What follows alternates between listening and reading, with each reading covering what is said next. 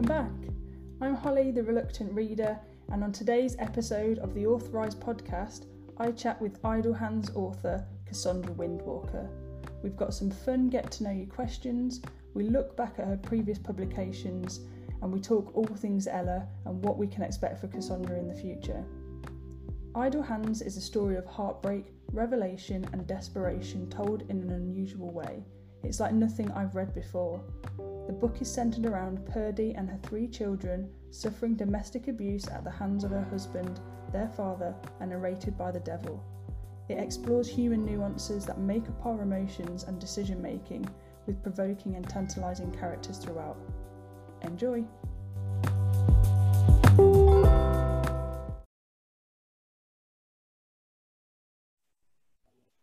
Hi, I'm Holly Searson, the Reluctant Reader, and um, today I'm very happy to be joined by Cassondra Windwalker, who is the author of the newly released Idle Hands. Hi, Cassondra.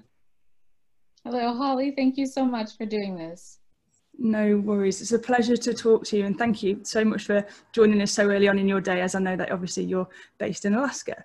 Um, so, to get us going, I wanted to do something fun so that we can get to know each other a little bit better. Um, so, a couple of quick questions as a bit of an icebreaker. So, if you were to be stranded on a desert island and you could take three things with you, what would they be? Oh dear. Um, I suppose a still would be important. Um, a Bible and a knife. Okay. Um, any particular reasons why those three things? Well, if I'm going to be alone on a desert island, I'm definitely going to need some alcohol to survive. I, I, think I'm definitely going to need God's help. And with a knife, I can build, I can hunt, I can probably injure myself. So, okay, all very, very valid reasons. Okay, all right. Second question. Um, I know that you're into nature photography from your Insta, um, and I do love some of your photos that we've talked mentioned before. So, if you could be any animal, what would you be and why? Hmm, that's such a difficult one. I feel like I change my answer on that all the time. Um, I suppose right now I would say a whale.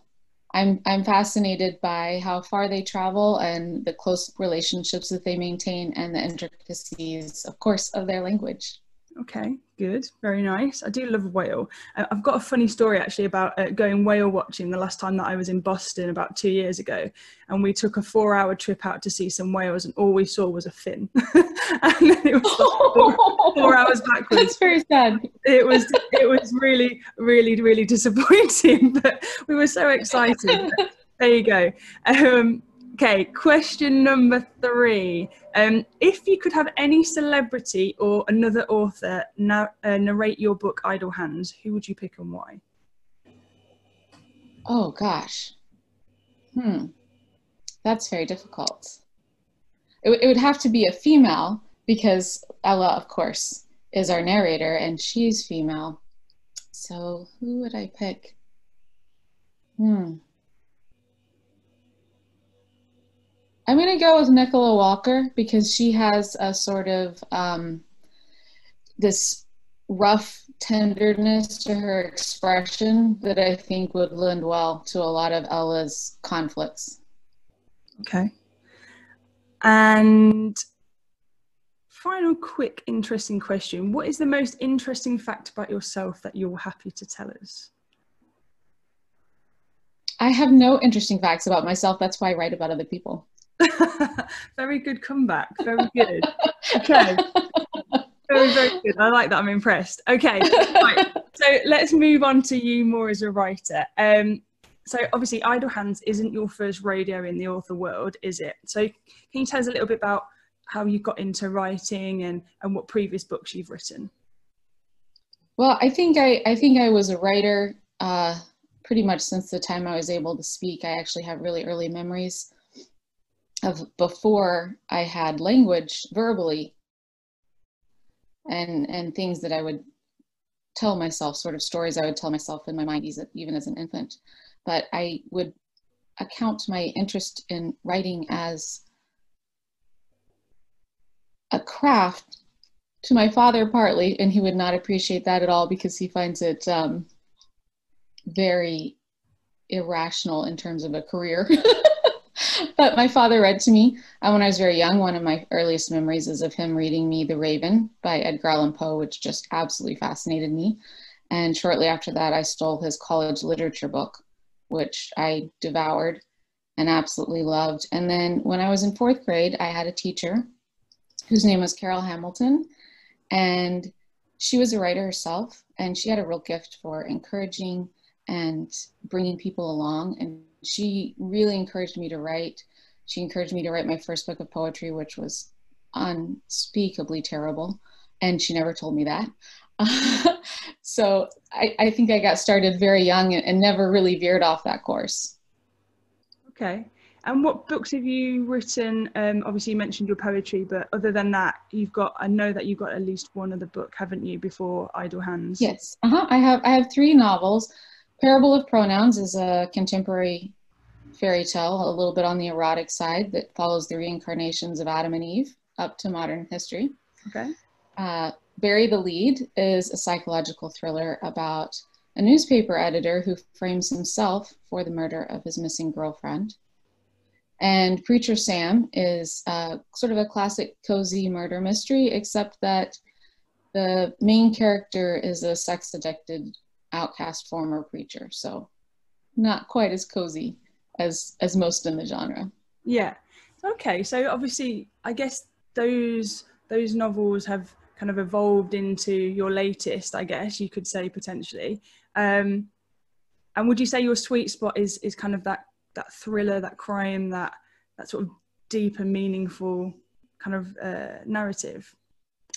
Probably. I think you know what fascinates me, which probably is what fascinates every writer, is just conflict. Um, and I don't think there's any greater conflict than the conflict that a person has with themselves. That's mm-hmm. really the most compelling sort of story. And I think you can set that up in any genre and and any time period any style of writing but that's what you're really looking for is is what what is the human definitely definitely okay so for for those who haven't read it yet can you give us a bit of a teaser of idle hands please ah you and your hard questions so idle hands is a story told from the viewpoint of purdy or from ella who most of us would know as the devil but she represents herself very, very differently than the classic stories of the devil that most of us have heard. She sees herself as more of a Prometheus. She's bringing fire to man. She is offering a different choice, a truer choice, and she's just trying to help you make decisions. Um, but you might be wary of trusting her entirely as, as she leads you along those courses and, and brings you to those crossroads. In this particular story, she's dealing with a a young mother named Purdy who has fled from a very abusive marriage and has formed a, a, very happy, successful life since that. But something random happens, something chaotic happens, and upheaves Purdy's whole life and makes her question whether or not the best decision for her children was really to leave that relationship or if she might have been able to save them if she'd stayed. And the devil allows her to find out it is such a good book and when i read it I, I, I genuinely mean that i haven't read anything quite like it before in terms of that like you say talking about conflict internal conflict within an individual and i think very much what what limits would a person go to to to make a change especially for those that they love. And i think the two ways in which that you depict the difference um, the different routes of how things could have panned out in in that person and and their their children's lives was was really interesting um, and fascinating but it was very gripping uh, so I, I was just really happy to read it. Um, so what what would you say has been your journey with idle hands that has got you to this point? Kind of like how long has it taken to, you to write it? And where have you drawn your inspiration from for the story and in particular for Ella? Well, Idle Hands didn't take very long at all to write. I think every book I've written has sort of had its own timeline. A lot of times people will ask how long does it take to write a book, and that depends entirely on the book. Um, in this case, it only took a couple of months to write the book. I think when you, I, call myself a method writer, like a method actor, in the sense that I really tend to live the story through my narrator. And when your narrator is the devil, that's incredibly intense, um, especially a devil like like Ella. You know, she's very very passionate, very engaged. She's intensely engaged with people, and so you, you can't afford to have her in your head for too long. But now I can't get her back out. I say, if you have her for too long, she's definitely going to cause some chaos. That's for sure. Yes, yes, and, and, and she she definitely has. But the book itself didn't take very long to write at all, um, and I was really fortunate to find uh, Agora Books uh, as quickly as I did. I, I was expecting a very long haul and trying to find a home for this book, but uh, the editors there were really passionate about the story and, and did so much to help bring it along. Uh, I was really grateful for that. Yeah, I'm not surprised that they picked it up quickly. It's very unique. Um, yeah, it, it's it's great. Um, would you say that there's an underlying message within Idle Hands, despite it being a piece of fiction?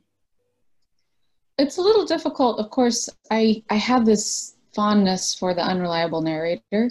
Uh, unreliable narrators pop up from time to time in my writing, and Ella is definitely the epitome of that. But I think she is right about one thing in that we very often, as human beings, become so self obsessed that we imagine the entire universe hangs on every one of our choices and we don't make room for the randomness and the chaos that, that dictates things. We want a reason for why bad things happen. And I think a lot of that honestly is is fear. If if we can control what happens around us, if we're never really a victim, then then we have power and we can prevent bad things from happening and we can make sure that we're never in that position again when in reality we don't have that much power and, and bad things are going to happen no matter what we do.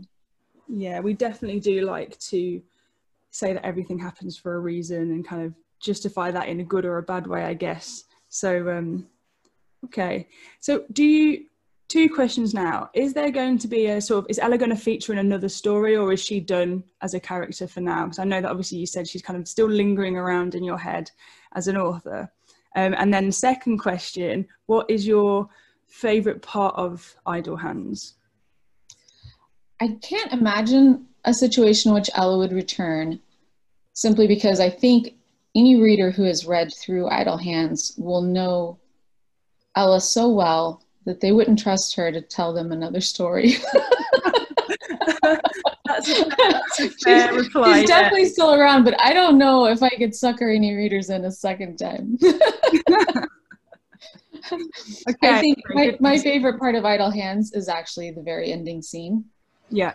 Uh, and I think it's because you get to see an, an emotion from Ella that you haven't really seen throughout the book. Um, and it's also because you get to see her last encounter with someone who was a friend once.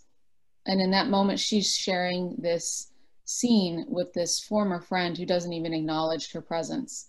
And it it's really sets you up for everything that Ella is. Uh, she's she's she's terribly lonely Mm. But that loneliness doesn't necessarily urge her to make different choices than the ones she makes. But she walks with that loneliness. Yeah, nature of, of being who she is and, and her role, I guess. Mm-hmm. Okay, so what's next for you as an author, and where can readers pick up their copy of Idle Hands? Idle Hands, you can find probably the easiest way for everyone to get it right now is to just go on Amazon. Um, I know it's available in both the UK and the United States, and you can get it in audio or print or ebook, whatever format you prefer. The next project that I'm working on right now, I have two. Uh, the first is called Ghost Girls and Rabbits. It has to deal with the issue of the missing and murdered Indigenous women and girls here on the North American continent. It's a it's basically a invisible genocide that's taking place, and so this story deals with that from the viewpoint of a thriller again, um, but a very internal thriller again. um, and the other project I'm working on is a, a, third book of poetry that I'm trying to get pulled together. Brilliant. It all sounds very, very exciting. So I'll uh, we'll keep our eyes out, obviously, for for your new works. But definitely, if you haven't read Idle Hands, I would definitely recommend going out and getting yourself a copy. Um, unfortunately, we, you've obviously just missed out on our competition to win a paperback version of the book. Um, so we hope that Graham, who won, really enjoys it. And we can't wait to see his his feedback when he's read it. And thank you again to Agora Books for kind of helping us to make this happen, as well as thank you for your time. All right, Cassondra, thank you very much. And um, I'll speak to you hopefully again at some point in the future. Sounds wonderful. Thank you so much, Holly. Take care. Bye bye. Bye bye.